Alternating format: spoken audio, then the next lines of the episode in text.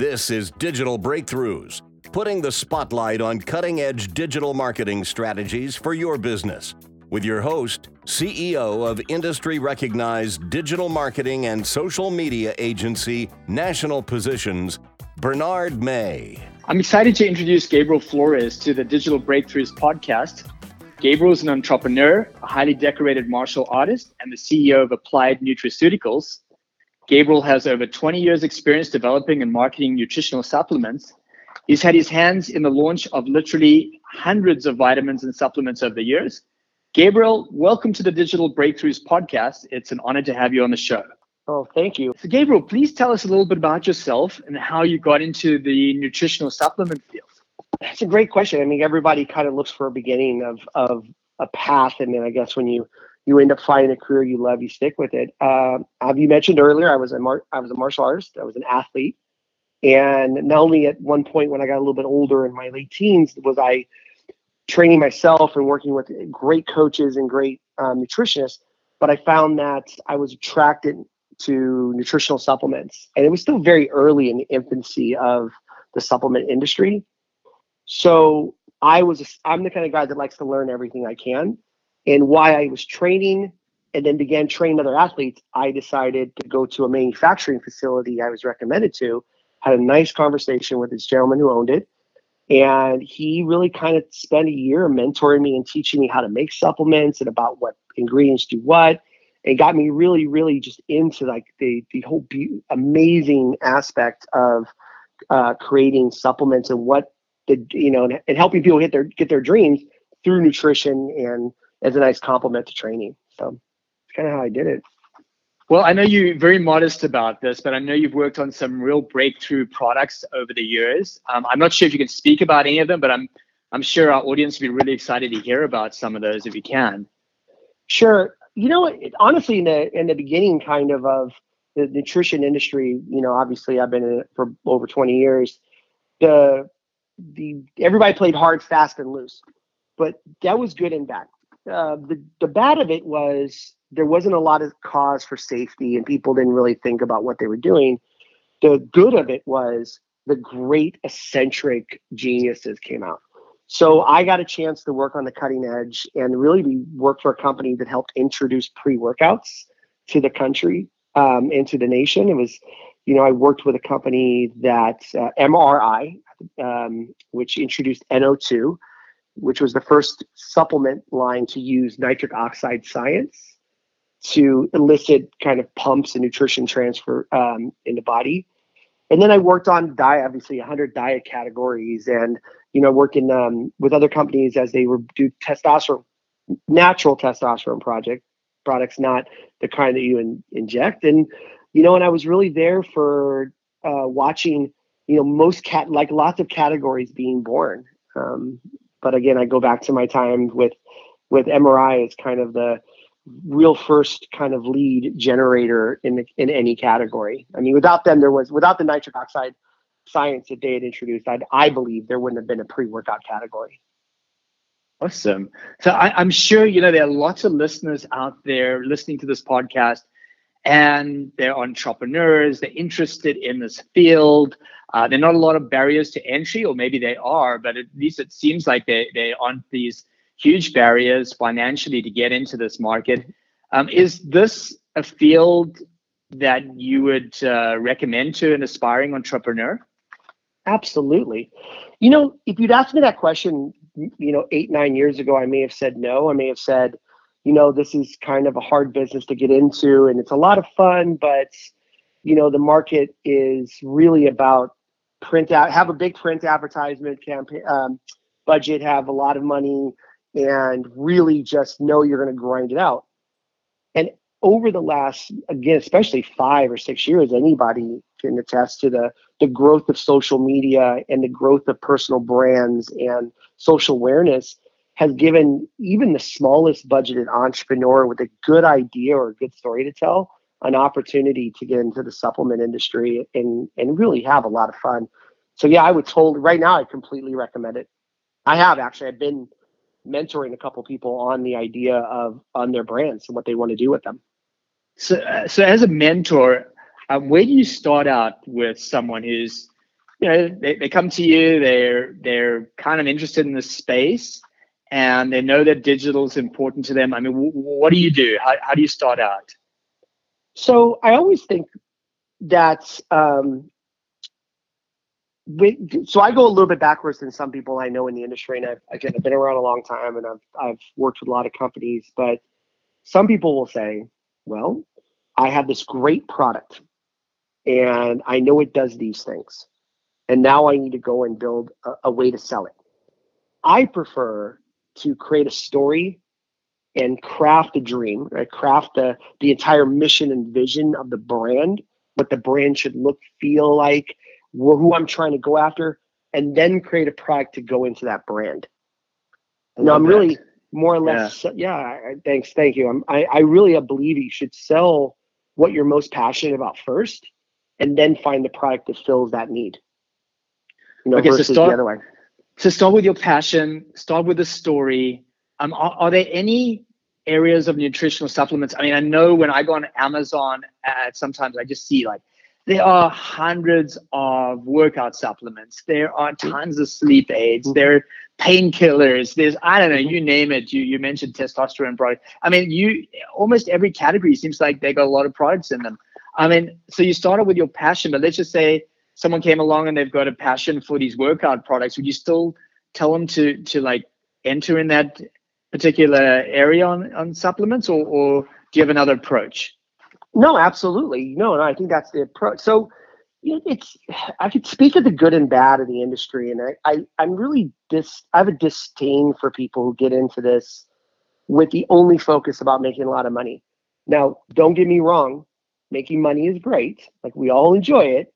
But if that is the thing that drives you, you will only work for dollars, and you will not work for passion, and you will not work for creating um, a legacy or a brand that you're proud of. And, and um, I absolutely one hundred percent tell people, you're getting this, and like advice I'm giving somebody right now who has a pretty decent idea. Um, I said, you build an influencer model. Get people to gravitate towards you, get to know you, get to know what you're about. Do you have a story to tell? Um, is there a reason you really got into this? I mean, people buy people, not things. And once you get them bought into this concept, and again, even even if it's you, you're able to then introduce a brand, and you've you've worked out the mechanics of it, the the look, the feel, the story. People will buy, will engage that, and, if, and truly, if if they um if you've got something, even if there's a thousand other brands that do what you do, if people are into you and what you are talking about and what you're into, they're going to buy you, and they're going to, they're going to buy from you, you know? So, so that's really interesting. Um, so you've come, someone's come to you, they've got a passion, mm-hmm. they've, they've got a product. Um, the, the one area that bothers me a little bit about this is that you really, you're dealing with people's health. Um, you're mm-hmm. coming along and you're producing a nu- nutritional supplement that has ingredients in them that, you know, potentially could help someone, but they could also hurt someone. I mean, what do you, how, how do you formulate, how do, how are people formulating these products? Because I'm sure most people that come to you have no idea what works and doesn't work, and what kind of interactions they might have. Um, how well, do you handle that? Yeah, sorry. And you know, that's the other side of this too. So that's the thing where you have to see, seek out the professional. Um, If you've never built a pool, you don't go in your backyard with a shovel and build a pool. So what you can do, though, is find something you really like, and you can go find somebody. And that's where reputable manufacturers come in, or great partnerships. So when the F D A a few years ago, not a few, it was more than ten years ago, came in and introduced DASCA, which was really kind of a governing um, uh, philosophy for su- nutritional supplements. It changed the industry. It changed a lot of people. You know, the fly-by-night guys, the guys that didn't care what they put in, the re- label regulations changed, advertising regulations changed. So when, when I hear people still say that supplements are not regulated, I point back to the F D A and DASCA. You know, I work with several manufacturing facilities that have been audited by the F D A, that have had to, you know, adhere to guidelines and, and principles set forth by the, the rules the F D A has set down. And when an entrepreneur or young or or old or whoever it is that's going to start a supplement line or supplement brand come and say, well, what do I need to look for? I said, if you don't know how to do it, you need to find somebody who does.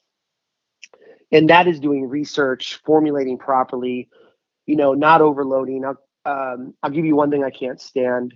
Uh, a lot of people like to take a lot of stimulants. Like they take, you know, they overload their pre-workouts and they overload their diet products. And the idea is just effect. Like I'm feeling it, so it must be working. And what they're not thinking about is the the other things that happen in the body because of this overloaded thermogenic effect or this overloaded loaded stimulants. You know, I don't make products like that. I talk to people. I make sure I can find ways to get you what you want and still be safe. And the reason I can do that is because I do the research. I'm smart enough to ask the people to do the research. I grab materials or ingredients from companies that are reputable. Um, I make sure that they have they have science or trademarks. I make sure I get copies of stuff so that I can read and know what I'm putting in at the proper dosages. And then at the at the end, we put together something safe, and we put our safe as we can based upon the rules we are given and the science that is available to us. So fantastic, yeah, that's, that's I, that, yeah. lots yeah. of wisdom there. Um, I was wondering. If someone's starting out and they and they came to you with an idea and you built out the supplement for them with all these amazing ingredients and uh, it was a great, great product, what kind of budget do you think they normally need to come to you with to to, get, to be successful? So I've done everything from bootstrap a product, one product startup for twenty grand to, you know, all the way down the line to having a million dollars to throw at something. You know, I, I think it's really the... there's really cost of like, if you're doing it, are you expecting to take a paycheck? And if you're not, great, because you can fold that money back in, right? Um, that means you need less. Uh, what vehicles are you going to use to drive consumer knowledge? And again, the social influencing aspect of this, I, I, um, I find a great digital agency if I can, someone who is who loves young entrepreneurs or great ideas. Um, I actually know one that I've had a, the, my pleasure of working with um, in the past, if you want me to name them, um, National Positions. And, um, you know, you you go to them and you create a budget around that. So simply saying I have like fifty grand is saying I have fifty thousand, but what are you, what are you intending to do with it? So I actually try to walk people down and through like the, how every penny should be spent. And most people who start supplement lines, when they're creating a budget, they say I only have twenty grand. Great, we can do it, but let's measure what that really looks like. And also don't expect to get your money back right away. Cool. You should. Now you, okay, uh, that's very good advice. So don't uh, don't think of starting uh, a line without, am I, am I being liberal and saying, yeah. don't start something without at least twenty thousand dollars. And then you've got to decide what types of marketing, digital marketing you could do. You've mentioned influencer marketing. I'm sure there are influencers that cost, yeah, you know, a few thousand dollars to hundreds of thousands of dollars. Right. Um, well, yeah, I, I apologize. You're right. Like, so if I say like, oh, you've got twenty grand. So, but if you have, let's just say, so there's um, there's one gentleman, I, I, I can't use his name yet because he has come to me and he just, we're just started to discuss what he should be doing. But, you know, he's sitting on half a million Instagram followers right now. You know, he's got, you know, one hundred thousand TikTok followers. He's got a big Facebook community. Um, he's his own influencing model. So he's now wanting to do something to give to, to his, his people, like a brand, like a company or a product. And so he'll have a lot of that. So that cuts a little bit of the cost back because, you know, he, he has this audience. But if you don't have an audience, then you have to have a budget for that. And that's why finding a good recommend, I always think finding a good agency or finding a good company that, you know, really specializes in helping the young entrepreneur or the young great idea um, can help you build a budget. And so you'll know exactly how much money you really need. Um, great. So uh, you mentioned a bunch of different digital marketing strategies. You mentioned influencer marketing, social media. Is there anything else that you're seeing that is really working right now? You know what, I think what people, Um, it's funny because I, I know somebody a little bit ago was telling me that they created, they create viral videos. That's what their pitch was. I create viral videos. And I'm like, well, by nature, creating a viral video is something that happens organically. It's not, I don't think it's something you plan for. Um, so that was a weird pitch to have, to have somebody say to me, but I do like the idea of having a strong website. Um, it doesn't need to be like, it depends on what you're offering is how big the site needs to be and feel. I always like sites to feel like destinations, not gateways, you know, come in, grab something and leave. I like people to have a site that they can interact with and, and maybe create community through. ClickFunnels work seems to be doing well, but the, what I've learned with Quick, ClickFunnels is they're only as good as the people who know how to direct them. That just having ClickFunnels doesn't mean you're naturally going to succeed. You need to, to really understand how to properly use them and how to get them back to your destination. And again, yeah, I think this, the rest of it is again, social and cool. Influencers. And yeah. So one of the questions that a lot of people, uh, you know, ask us as an agency is, can we just get to market with digital, or do we need to do other things, radio, T V, P R, uh, magazines? Uh, what is your thought on that? Uh, so I found that with T V, let's just start with T V. Um, T V works, but at the same time, you're also, uh, you're in a sea of people trying to scream as loud as possible. And now, because T V is not um, as strong a medium as it used to be, your your spend has to be so great to get the same amount of impressions from your customers as social media is. Like, you could spend less digitally and have a bigger impression than you do on T V. Uh, it's easier to run. You know, there's a lot of other, there's a lot of avenues. It's faster to change. If a commercial is not working, it takes time. If a print or a social media ad isn't working, it's quick. Radio is kind of a middle ground for me. I've seen moderate success with companies with it, just nothing big, nothing massive. P R is always good. Having a P R firm, having a P R strategy is always good. You, it's um, unless you tell people, like if you own a restaurant and the lights are off and there's no open sign, but you, you can't expect people to think you're open. So you got to turn the lights on, click the open sign on, open the door, and you have to announce to people you're open. And that's where I think P R really is all about. And I think you have to have a good P R strategy. That's great. Yeah, I I couldn't agree with you more. I feel like there, there is some need to get that brand name, especially if you don't have a brand name, is mm-hmm. to build that brand name. Um, we haven't spoken about packaging. Um, do you feel like there's anything special people need to consider when it comes to packaging? Do they put it in a box? They put it in a Yeah, you know, I mean, a bottle. What is yeah. what's the, the key here? I, I've worked on I've worked on brands that were like, we could just simply stick it in a brown paper bag and send it out, and I'm like, that's the terrible, most worst idea I've ever heard in my life. I'm like, why would you do that? It cheapens the brand. So the one thing I I'm huge about brand identity and footprints, and I do feel like some people, if you spend all this money making your brand feel good and and look good online and all that, why would you shortcut it on your packaging? You know, your packaging needs to attract people. And it doesn't matter if I order something online the first time or the hundredth time. I want my packaging to be just as good each time. You know, if I they, if I ordered something regularly and somebody sent me like my my nice bottle and all my stuff up front, and then by like the tenth time I'm on auto renew and I got like literally a whopping brown bag, I would cancel my order. I would be like, so they're taking advantage of the amount of money I'm paying them, and you know, they they really honestly are devaluing me. I love the bottles. Um, so yeah, packaging is important. Now, if you're in retail, uh, I've used this a couple times. I spoke at a conference last year, and I talked a little bit about shelf presence. And I've always said, and this is not offensive, but I mean, I hope this doesn't offend anybody, but humans are like monkeys looking for shiny toys. That when we go to retail, we will often be attracted first to the shiniest, prettiest thing, even if it's not the thing that we were necessarily looking for. And I I go to I look at I look at bottled water as a great example of that. Like, it's bottled water, but I often find people will gravitate towards buying the Voss bottle of water because of its packaging and, and it's how, how it fe- prestigious it feels, and oh, I'm drinking a Voss water, so I've got this great thing. And versus just grabbing the ninety-nine cents store brand bottle of water in a plastic, ugly container.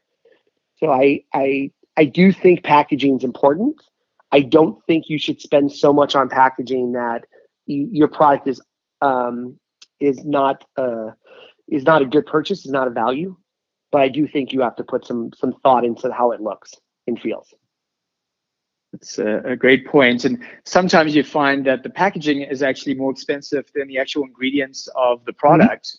Yeah. And, uh, you know, that, that, you know, I don't know what you feel about that, the balance between yeah. the investment in packaging versus the investment in product, but I would assume product at the end of the day is most important. Product uh, first. You, product, sorry, I apologize. Product first.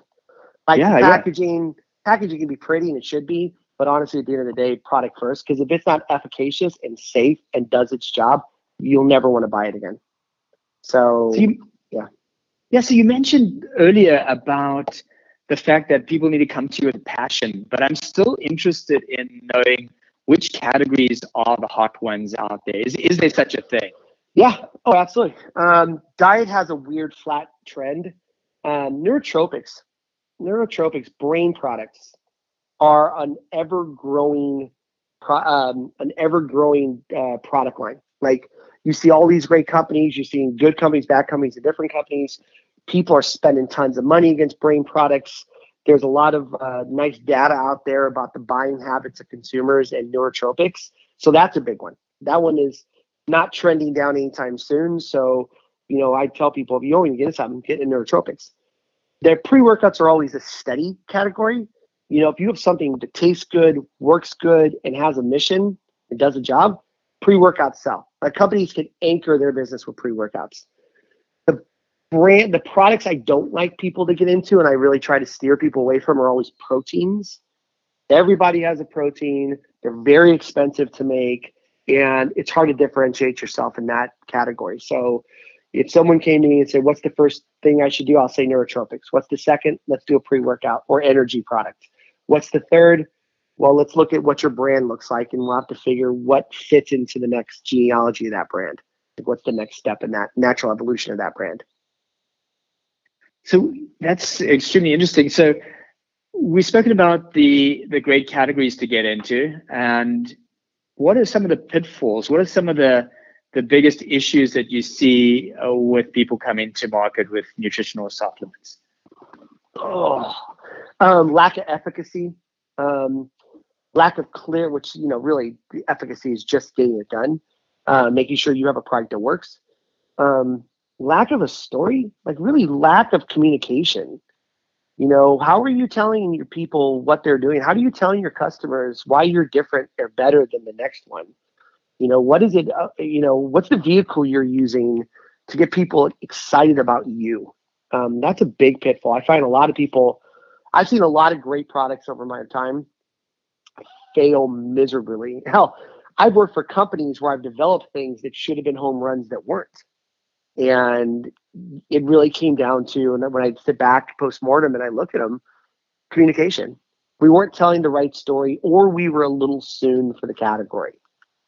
And I think that that's, that's a big pitfall. So you really have to be strategic.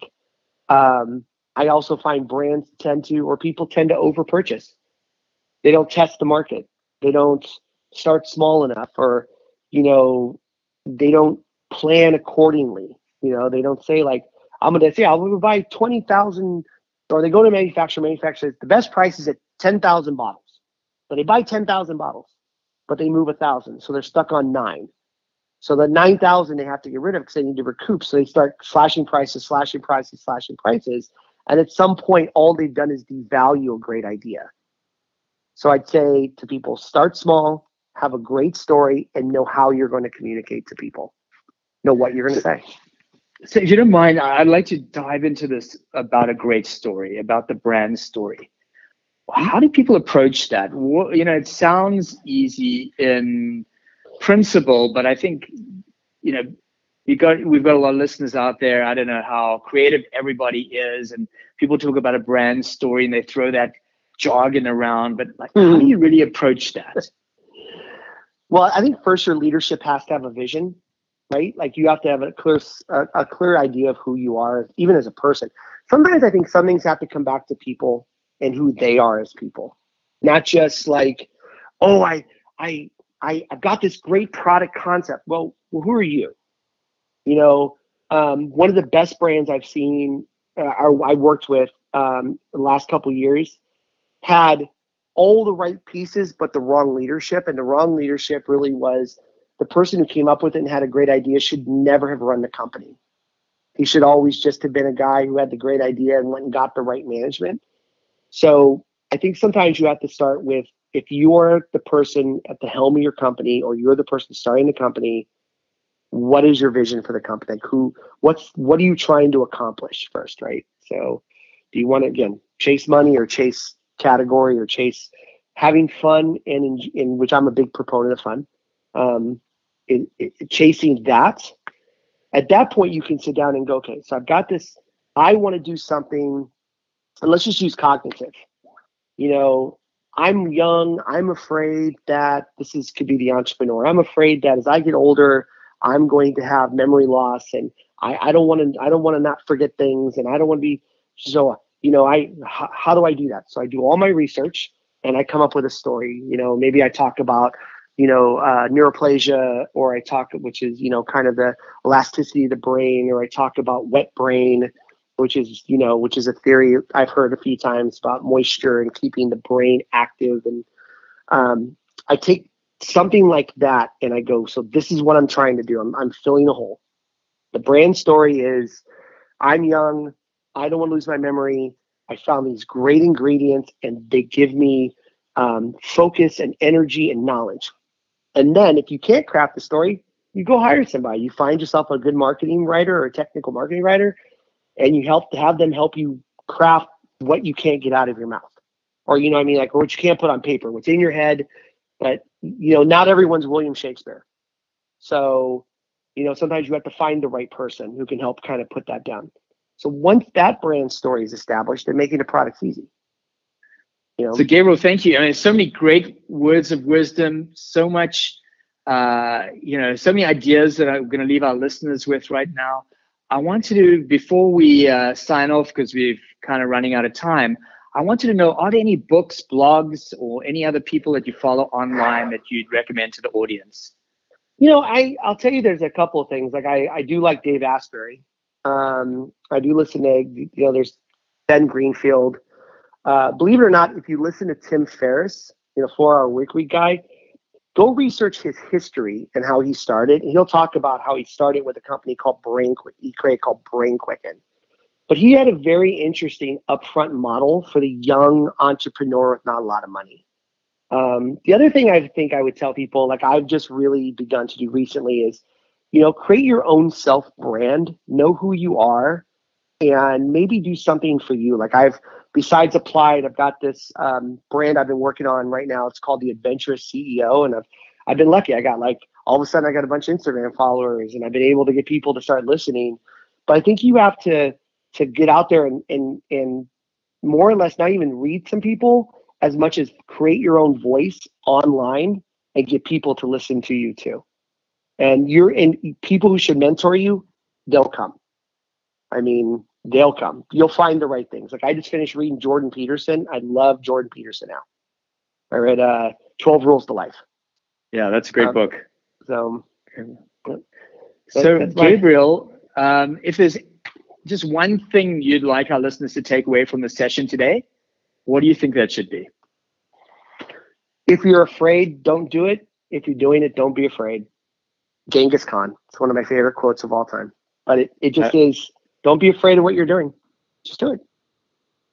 That is such great wisdom. Thank you so much, Gabriel Flores. Gabriel, thank you, C E O sir. of Applied Nutraceuticals. Wonderful wisdom, incredible information for our listeners.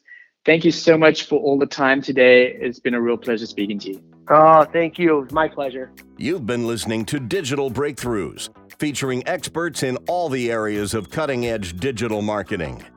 Digital Breakthroughs is hosted by Bernard May, C E O of leading social media and digital marketing agency, National Positions, located online at national positions dot com.